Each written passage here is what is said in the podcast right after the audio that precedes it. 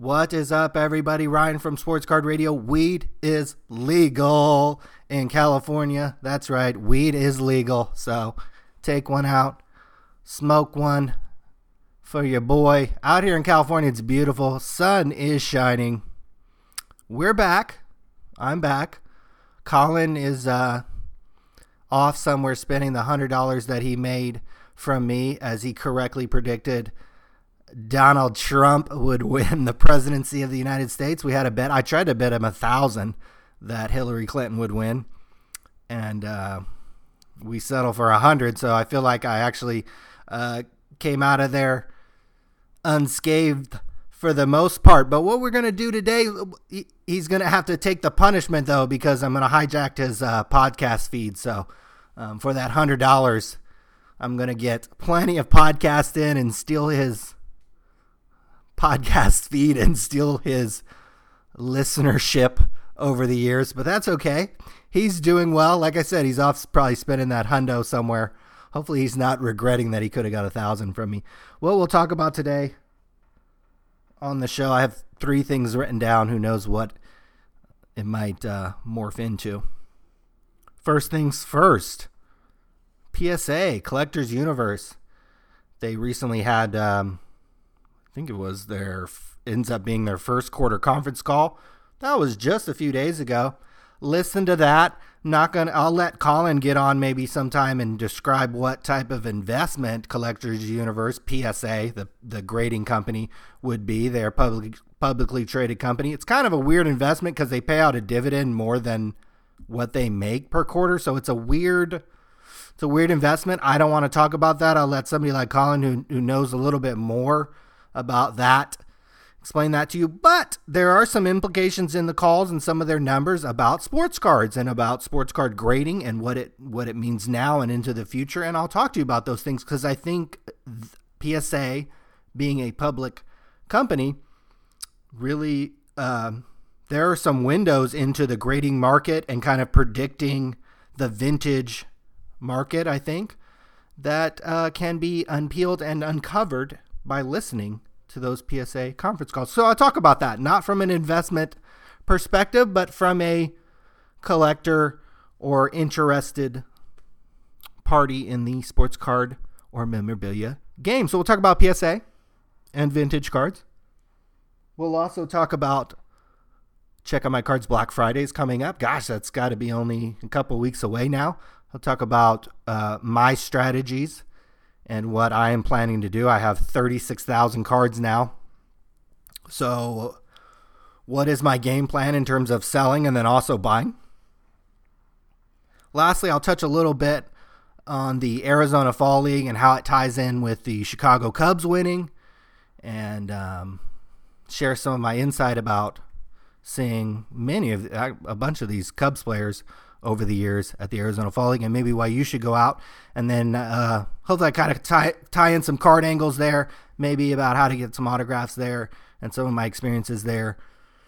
And certainly the Arizona Fall League. Any information about the Arizona Fall League, it almost directly applies to spring training because they play in the same ballparks, and same type of atmosphere and fun goes on during spring training. But there we go. Those are the topics I have.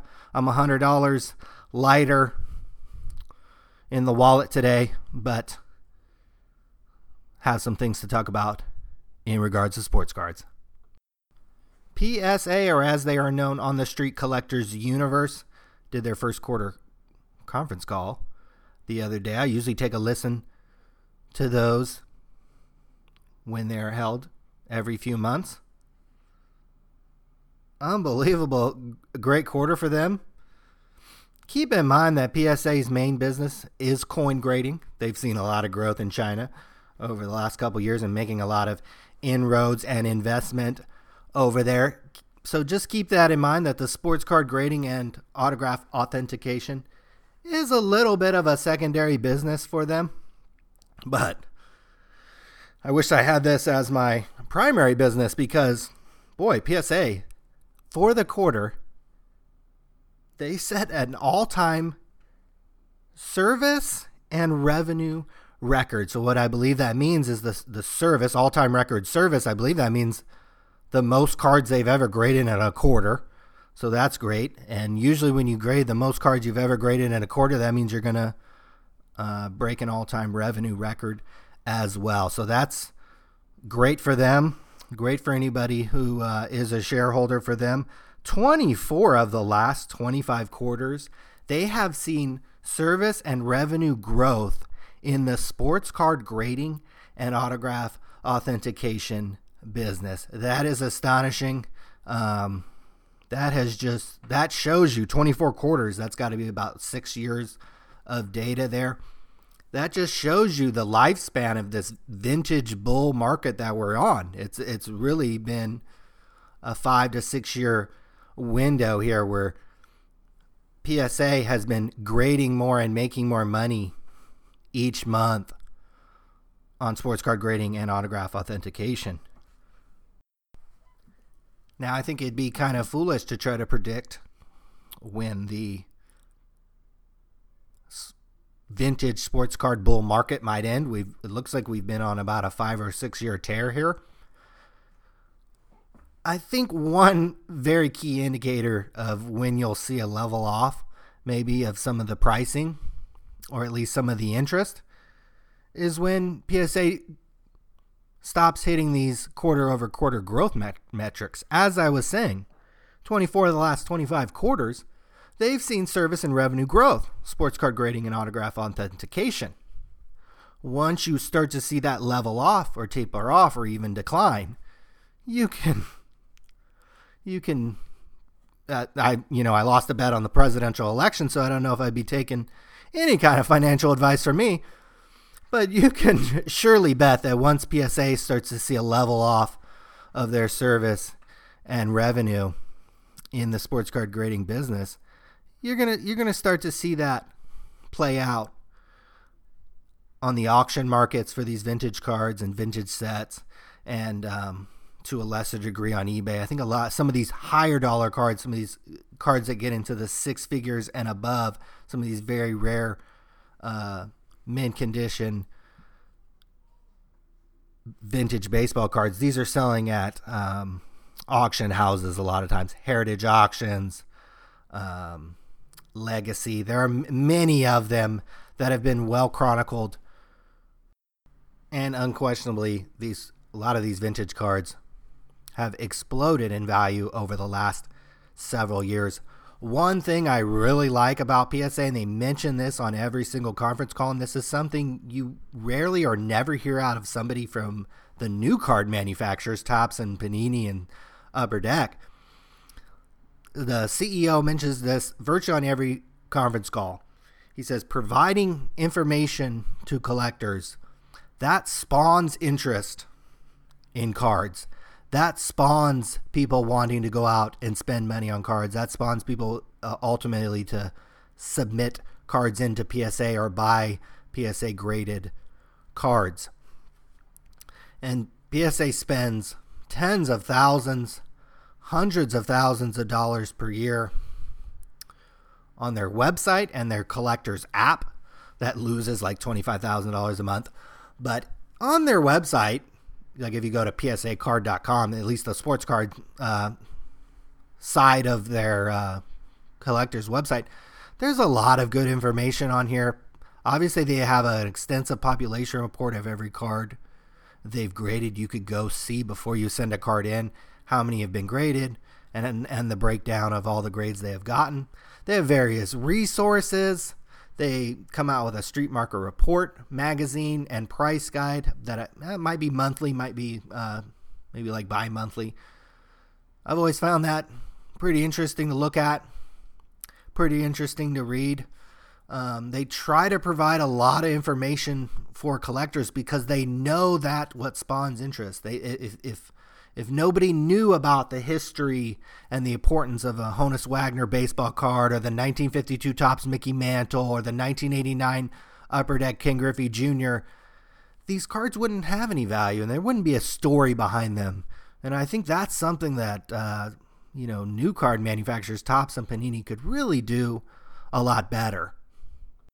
And it's really just the little things. For example, I'm on a page on the PSA website, is dedicated to Charles Barkley, and it has about, I don't know, looks about 8 to 10 examples of Charles Barkley autographs. So if you had a Charles Barkley autograph and you weren't sure if it was real, you could go here and bring up some pictures. Let's see. Yeah, these get really big. So if you had a nice desktop monitor, you could clearly compare some of these on your own before even thinking about sending it into PSA. I think the website could use a little freshening up. Some of the articles were a little hard to get to. Some of the information could be presented in a clearer way, but that's a struggle for me on a lot of my websites, and that's a struggle for many in this hobby because of just the bulk and the vast information that you do have to provide. But I do like that they do put forth the effort. They mention it every time on their conference calls. You can actually see the money they've invested in their apps, and it blows away anything that Topps or Panini is doing. So I always, somehow end up back on these modern card companies, but they could do a lot better job informing collectors, informing potential new customers, new collectors, reinforming old collectors who are getting back into the hobby. They could do a much, much better job of that. And it's very simple, tedious posting of information on a website and never taking that information down, having that information available. Don't change your links or change your website. Stick with a very tried and true formula of just posting simple information on the web that goes beyond the PDF checklist, which I don't even know how people digest that on a phone, but goes beyond that. Shows pictures of cards and examples of cards and video, and organizes it in a way that can enhance the collector experience. That's something they really need to work on. That is a slightly above minimum wage position at these companies. Doesn't cost a lot of money.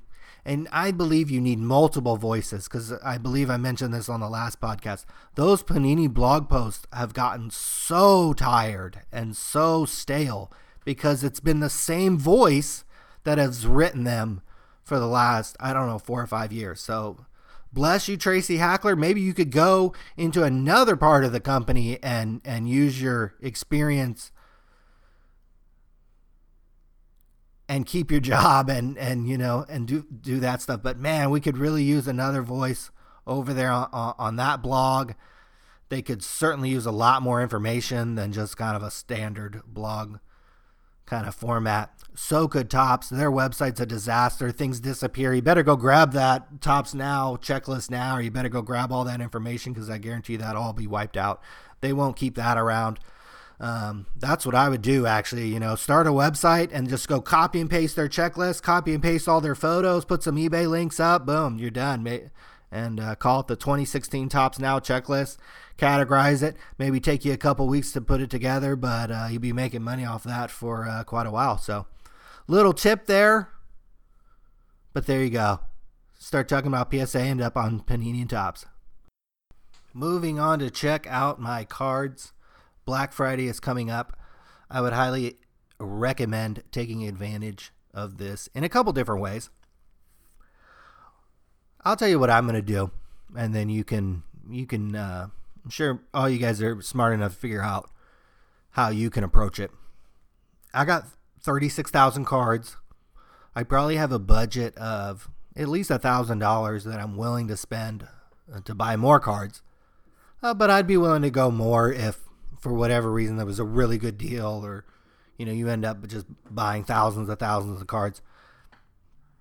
My intention is to just run a pretty standard sale, and I've been doing those actually every month. I've been running a sale every month after having never really run a sale on Check Out My Cards except during Black Friday or when they offer a free one. Well, now every month I've been paying for a 1 or 2 day sale, and that has really helped out because it kind of unloads about 150 cards or 200 cards, puts a little money in my pocket. Some of the other flippers come through and buy cards for me. I love selling to other flippers because those guys end up being your best customers because they might come back day after day or month after month and buy more cards from you. So I got 36,000 cards. I'm ready to, sell some cards to some flippers, but I'm going to probably focus a little bit more on buying this time around. And every year I probably have a different strategy. I think the last couple years I've really focused on prospect cards. So I load up on Corey Seager. I load up on Carlos Correa. I load up on some of these guys. A lot of them have done pretty well. I've at least done pretty well on their cards. I mean, I bought some Corey Seager cards for 50 cents that I've sold for 10 or 15 bucks. And I have many, many more. I bought one for 75 cents. I think it sold for 8 the other day. That was my most recent one. But I probably still got another 100 Corey Seager cards that I bought really well. And a lot of them were bought during Black Friday. This year, I'm at a little advantage because I'm on the same time zone as Check Out My Cards. So they always kind of start the sales. Well, they've changed the last couple of years. I think they kick on in the morning now. So you really want to be on at about, you could check in at midnight, 12:30, and maybe some pop on. But really it's going to be that Black Friday morning at about 6:30 Pacific time or so. So a good time on the East Coast, maybe 8, 9 o'clock a.m. East Coast time. And there's going to be a whole bunch of sellers, hopefully, putting stuff on sale, and that's a really good time, obviously, to be buying, is when everybody's trying to sell. You really want to be buying. So I'm going to be focusing on really certain players, certain core players that I know sell for a certain price, the Buster Poseys, the Derek Jeters, the Mike Trouts. My brother and I always have a saying whenever we joke about Checking My Cards. I think we call it the Jerry, Joe, Troy, and Emmett's. So, I mean, Jerry Rice, Joe Montana, Troy Aikman, Emmitt Smith. These guys who are tried and true, their cards are worth a certain amount. A lot of them were kind of played in the 80s and 90s where there are a lot of cards available. So there are a lot of inexpensive cards, but those cards still sell something. Before Kobe Bryant retired, I loaded up on a lot of his 8 to 9 cent cards, 10 cent cards on there. And those have all doubled in value. And Kobe Bryant has been actually a really good investment the last couple years because his stuff went up in value. He really went out kind of on a high note, at least personally, for the Lakers. There's a lot of goodwill still for him around the league, and obviously with Laker fans and those who are going to matter most, because those are probably going to be the people who are going to be buying his cards.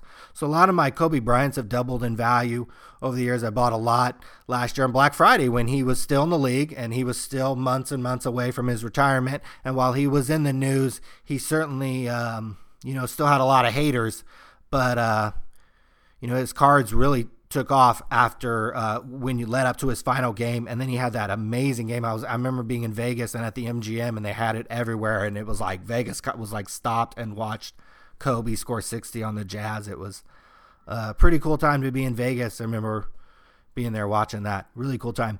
But so Kobe Bryant probably won't be. I maybe check in on Kobe Bryant, but really I'll have a whole laundry list of players that I'm going to be searching. Less prospects this year. I think I'm going to go more veterans, more kind of tried and true guys of all sports. Try to cover all sports and even dip into the hockey. On a side note on the hockey, I've done really well flipping some of the newer Upper Deck cards on Check Out My Cards. It's really been the Upper Deck exclusive cards, the exclusive base cards numbered to 100. You can buy those sometimes for under $1, and a lot of times those will sell for between 2 and 5, and you can get quite a few of them, and I've sold quite a few of them. So there's a few dollar spread there that you can win on. I got a rookie breakouts Nicholas Paton for $5 that I sold for 20 the other day. I bought some McDavids, for 10 or 15 that sell for 30 now. There was a lot of room there with some kind of naive EPAC people who would transfer their cards over to Check Out My Cards and sell them too cheap, especially the rarer cards. We haven't seen the bounce back in price on the Young Guns cards and some of the very obviously the common inserts where there are in some cases hundreds and thousands of copies on Check Out My Cards, and the prices are 4 cents each on them. And the Young Gun prices maybe haven't bounced back in a way, but I would still give that time. I would be very patient. I myself have several thousand, 4,000 or 5,000 Young Guns from mostly, it was the Series 1. It was the McDavid version, the 2015, 2016 Upper Deck Series 1. I have several thousand common Young Guns. I still think we're going to see a little bounce back there. Those, I think, in the long run are still going to double and triple in value, no matter if the guy flames out or not, because I think that'll be an iconic set. I think that'll be a set. Boxes, unopened boxes of those will sell for quite a bit. And any remarks about kind of the upping the print run for the McDavid year, I think will fall away, because in the long run, those boxes will dry up, and there'll still be a demand for that, those cards in that set. So I'm going to hold on to those Young Guns. My time horizon is very long on there. But in the shorter term, if you're looking to flip on the shorter term, man, there are some really, really good deals, and people who know the hockey market can really take advantage of that side. And I highly encourage you, if you are familiar with the hockey card market at all, you sell on eBay or you're just familiar with that market, you got to go over to Check Out My Cards and rip these guys off and take their cards. And yeah, you got to be patient. And I encourage, and you know, I would stress that, be patient. But boy, you could get these rare high gloss cards and these serial numbered cards and rare, you know, autographs, and take these guys to the cleaners. Buy these cards for a couple bucks and resell them for $10 or $20. And now that you have that opportunity to cross list onto eBay and Amazon, some of those rare hockey cards are going to sell a lot easier now, because you get that exposure onto eBay, because they're a lot more, because of EPAC, it's drawn in a lot more hockey collectors to Check Out My Cards, who now have to create an account because they have an EPAC site. So there's some natural synergies there. Maybe you buy the card for a good deal, but a couple months later, that hockey collector is, you know, searching the Check Out My Cards site, and they buy it from you. So that happens to me a lot. I wish I could have taken advantage of that a little bit more, but my knowledge, again, this is where knowledge is very powerful in collecting. And this is something that PSA understands, and this is something that I'm starting to understand very well, trying to learn the hockey game. Knowledge is very powerful, because if you're on there either on a monthly or day, it's not a day-to-day grind. You could check in once every couple of weeks if you have this type of knowledge, and just put in some offers or make some bids. Cards don't fly off the shelf like it is on eBay. Things don't, you know, move that quick unless it's an incredible, absolutely incredible no-brainer deal. So you have some time to go on there and browse around, even if it's only once a week, once every couple of weeks. I highly encourage you to do that. You can find some good deals, even if it's just for your own personal collection, or if you're looking to, you're a degenerate like myself and just likes to flip these cards 100 times over and make a little bit of money off of it. But encourage you to do that. Check Out My Cards Black Friday coming up. I wouldn't pay too much attention to your sale, because everybody's got stuff on sale, because there's going to be a lot of competition to sell stuff. Be happy with what you sell. Buy as much as you can, and then sell all those cards over the next 12 to 24 to 36 months. Have a long time horizon. I've spoken that many, many times. This isn't eBay. This isn't a 7-day auction. This isn't a buy a card and then sell it the next day for double the price. In some cases, you're able to do that, and the more cards you have, the more cards you're going to sell. That's why I have 36,000 cards on there. But I encourage you, be patient, have a long-term time horizon, 12 months, 24 months, 36 months, whatever it is, and you will see growth just by buying some common baseball cards. I really dip into the common game. I rarely spend more than $10 on a card. Sometimes I do.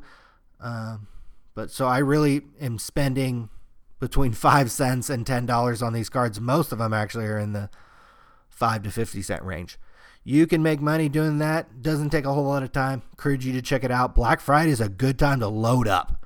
Put a couple $100s on there. Spend a little bit of time when you're letting the turkey wear off and, you know, eating those leftovers around the holidays and everybody's out shopping. You send the wife and the kids out shopping, and you can sit around and get that turkey sandwich and the gravy and the biscuits. Oh, that's sounding pretty good. And just sit around and buy a bunch of cards, have some fun. Buy some Joe Montanas and Troy Aikmans and Buster Poseys and people that you're very familiar with and that you know, Nolan Ryan and Babe Ruth. I mean, there's 100 players. There's, you know, 200 players you could buy probably from every sport. That would be a great buy on Check Out My Cards on Black Friday. It's all out there for you.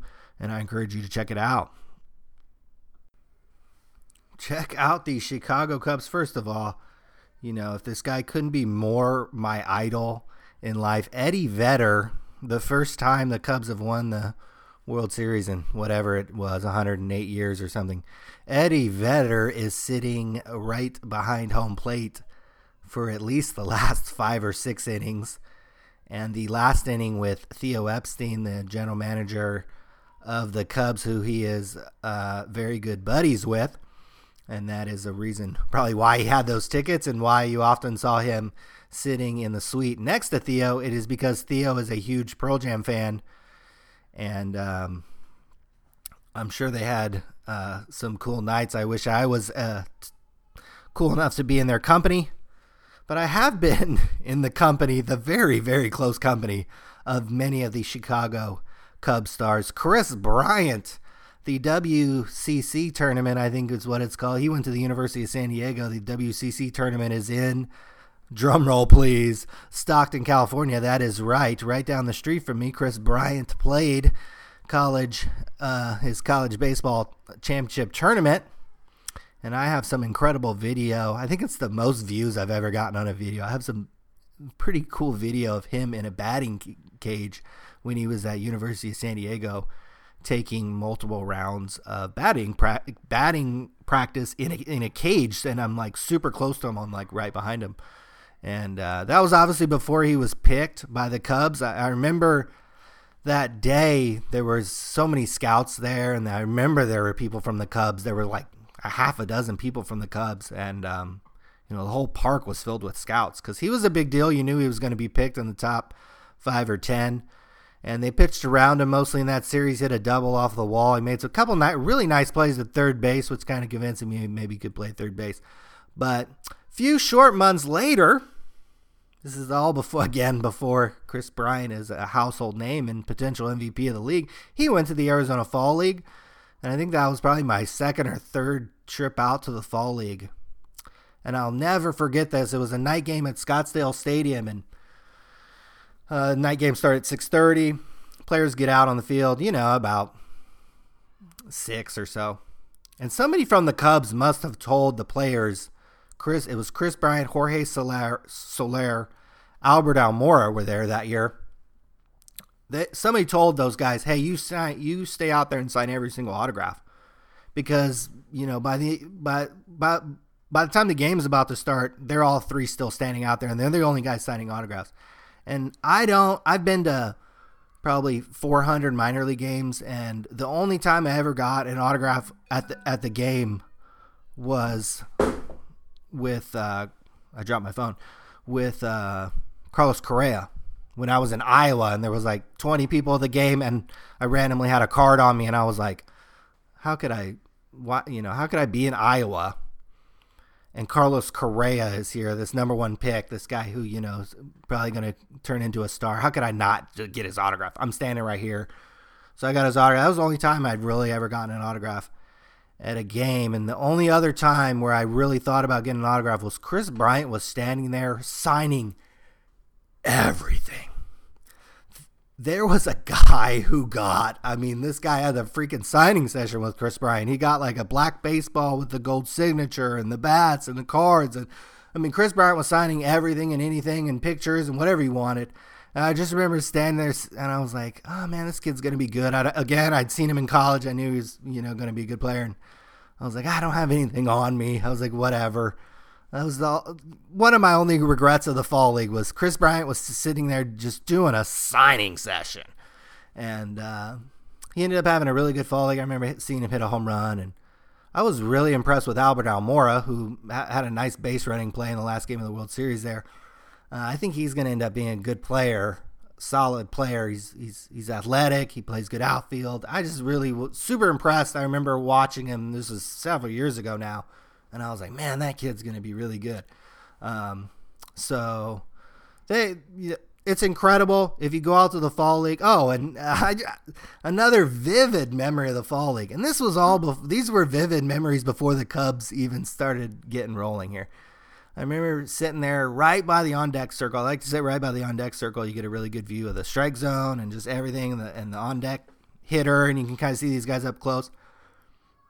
I remember hearing about Javier Baez, and this kid was good. I didn't know that much about him. I don't know as much about the international guys as the guys who actually get drafted. Some of these guys I see in college, even like Bryant. But, you know, I'm reading how this Javier Baez kid's good. Oh, he's coming up to bat or whatever. And he's, you know, he's in the on-deck circle, and I'm kind of sitting right next to him. I just remember standing up and being able to see, and most of you maybe who comes to know this, he has the MLB logo tattooed on the back of his neck. And so he had that back then. I mean, this is how confident. He plays with a very much an air of confidence. And I know it, I'm a Giants fan. It angered a lot of Giants fans. I love it. I love the guys who bat flip and play with an air of confidence. So I appreciate guys like Javier Baez. But even back then, guys, he had the MLB logo tattooed on the back of his neck. And he had the big high leg kick and struck out a lot. But you could, I mean, his bat was just electric, fast bat. So remember seeing, yeah, so Almora, Soler, Baez, Kris Bryant, I've seen there. And then, of course, Addison Russell, another Stockton veteran, spent a whole season in Stockton and played an entire year. That's when I had season tickets. So I've seen this kid take 150 at-bats probably or more and take, you know, countless ground balls because he played shortstop all year. So you get, you know, at least a few per game. So it's just, it's pretty cool, you know, when you see a guy who has to endure living a year in Stockton be able to, you know, reach the heights of Game 7 of the World Series and win and hopefully make a bunch of money and take care of his family on that. So that's really cool. Addison Russell was always a really nice guy to the people of Stockton. I just remember they did a little pancake breakfast or something for the season ticket holders. So I was over there, and there was a guy who had stacks of Addison Russell, not 8x10s, like, I don't know, these were like posters. And Addison Russell signed every single one, inscribed them like number 1 pick, different inscriptions on every single one of them, all for free, obviously. I mean, I just remember standing there watching it. And somewhere I even have a picture of it because I was like, because it took him a while. And it was like a signing session. That's why some of these minor league games, you guys who are into autographs or prospecting or stuff, you, trust me, you guys can go literally have a signing session with Kris Bryant, with Addison Russell, with whoever you want. If you catch them on the right day at the right time, and usually those times come around more often than not. I know people that have like 400 Addison Russell autographs on cards and game-used bats and just, I mean, it's astonishing, you know, the type of treasure trove you could get from these games. I don't. I have a Carlos Correa autographs for my many years of watching baseball, but highly recommend the Arizona Fall League if you can't tell. And the Cubs' new stadium in Mesa, Arizona is tremendous. So if you want to come out for the Arizona Fall League or for spring training, you got to do that. If you do that, I don't really like Mesa. I'd probably never stay in Mesa. I'd stay 15 minutes over in Tempe, or I would stay another 15, 20 minutes up the freeway and then west into Scottsdale. It's going to be expensive. If you go into spring training, don't go to spring training cheap. You're going to spend $150, $200 a night minimum on a room. If you get something less than that, then it's probably going to be in a less than desirable location. You might be driving quite a ways. So think about that. Or the Uber rides, you know.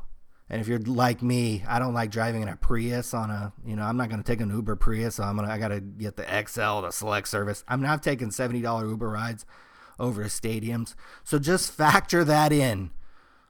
Sometimes spending more on a place that's closer to where you want to be actually saves you money. Highly recommend Airbnb. I've used it many times in Arizona and throughout the country. If you can't find a hotel you like, don't be afraid to check Airbnb.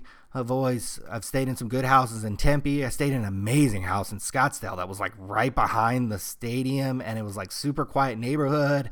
And I was like, man, can I just take this for the whole month of March? That would be glorious. Place like that's worth like $300 a night. I mean, I would pay. I'd pay him $7,000-$8,000 for the whole month, guaranteed. So maybe we just made an Airbnb sale there. But I highly recommend it.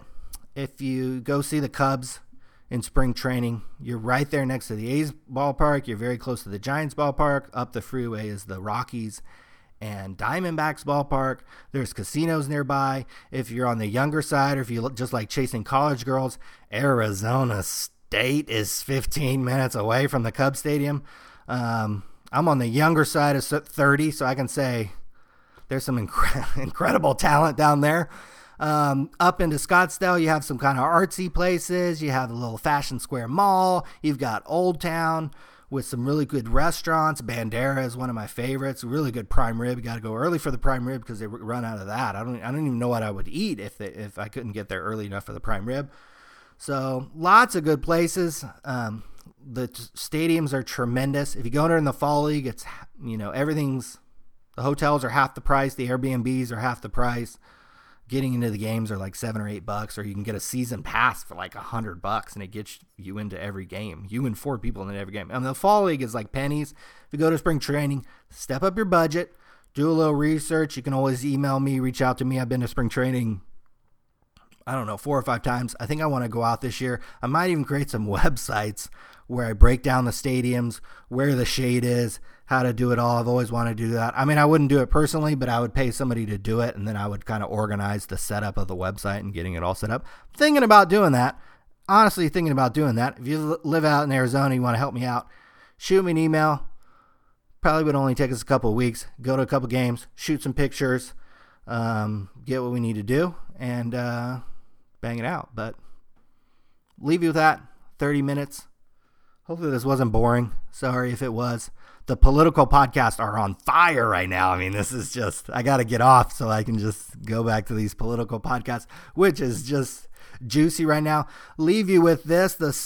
The only real election I was interested in was the Stockton mayor race in Stockton. This is why I sleep well every night, even though I bash on some of these card guys all the time. The incumbent mayor of Stockton, he was implicated, and I don't know what happened to the case, but he was implicated on, he was at a youth camp, and he was playing strip poker with some of the boys at the youth camp, and there's videotape of it. And that was the mayor of Stockton. And there's been other incidents. I could go on and on, but I had to make sure. I don't even know who this other guy was. I think he's a Stanford graduate and pretty upstandard guy, younger guy. He's like in his 20s. I had to make sure I went and voted for him because maybe makes Donald Trump and Hillary Clinton look like Mother Teresa as far as I'm concerned. So signing off with that. I sleep well at night. The mayor of Stockton, or the former mayor of Stockton, is a scumbag. See you later, Mr. Silva. Peace out. Your $100,000 salary's gone. Maybe you're going to get kicked out of the hotel you lived at. And I mean, I don't know. Peace out, Mr. Silva. Welcome, Mr. Tubbs. Maybe I'll get to know you. Maybe we'll do some business together. That'd be great. I should have donated to his campaign and gotten on the inside. But see you later. Peace out. Don't bet on the political elections. That's my best advice.